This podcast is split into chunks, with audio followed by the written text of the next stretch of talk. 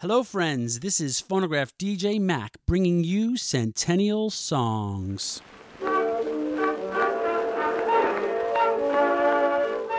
In 1918, the new thing, jazz, is percolating through the record industry.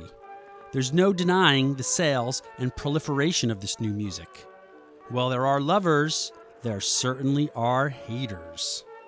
Edison, who's the world's greatest tinkerer, but not the world's greatest music critic, is still in full control of what records were being released on his label, but mostly what was not to be released, like the new upbeat, lowbrow dance and jazz that was a scourge as far as he was concerned. Edison's disdain for jazz was well known, and it was just one part of his company's slow decline as the major force in the industry.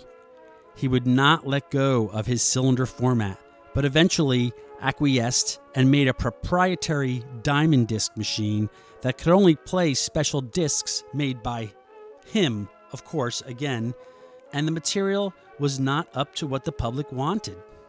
Despite the pleas of his staff to expand the catalog, the wizard insisted he knew best. He insisted on sound quality above the music itself and he would listen to and approve each recording before it was released, even when that meant having to bite into a phonograph to receive the vibrations through his head as he became deaf. Well, here's one little attempt at something to keep up with the times by the Jaudas Society Orchestra on a blue Amberol cylinder record from 1918.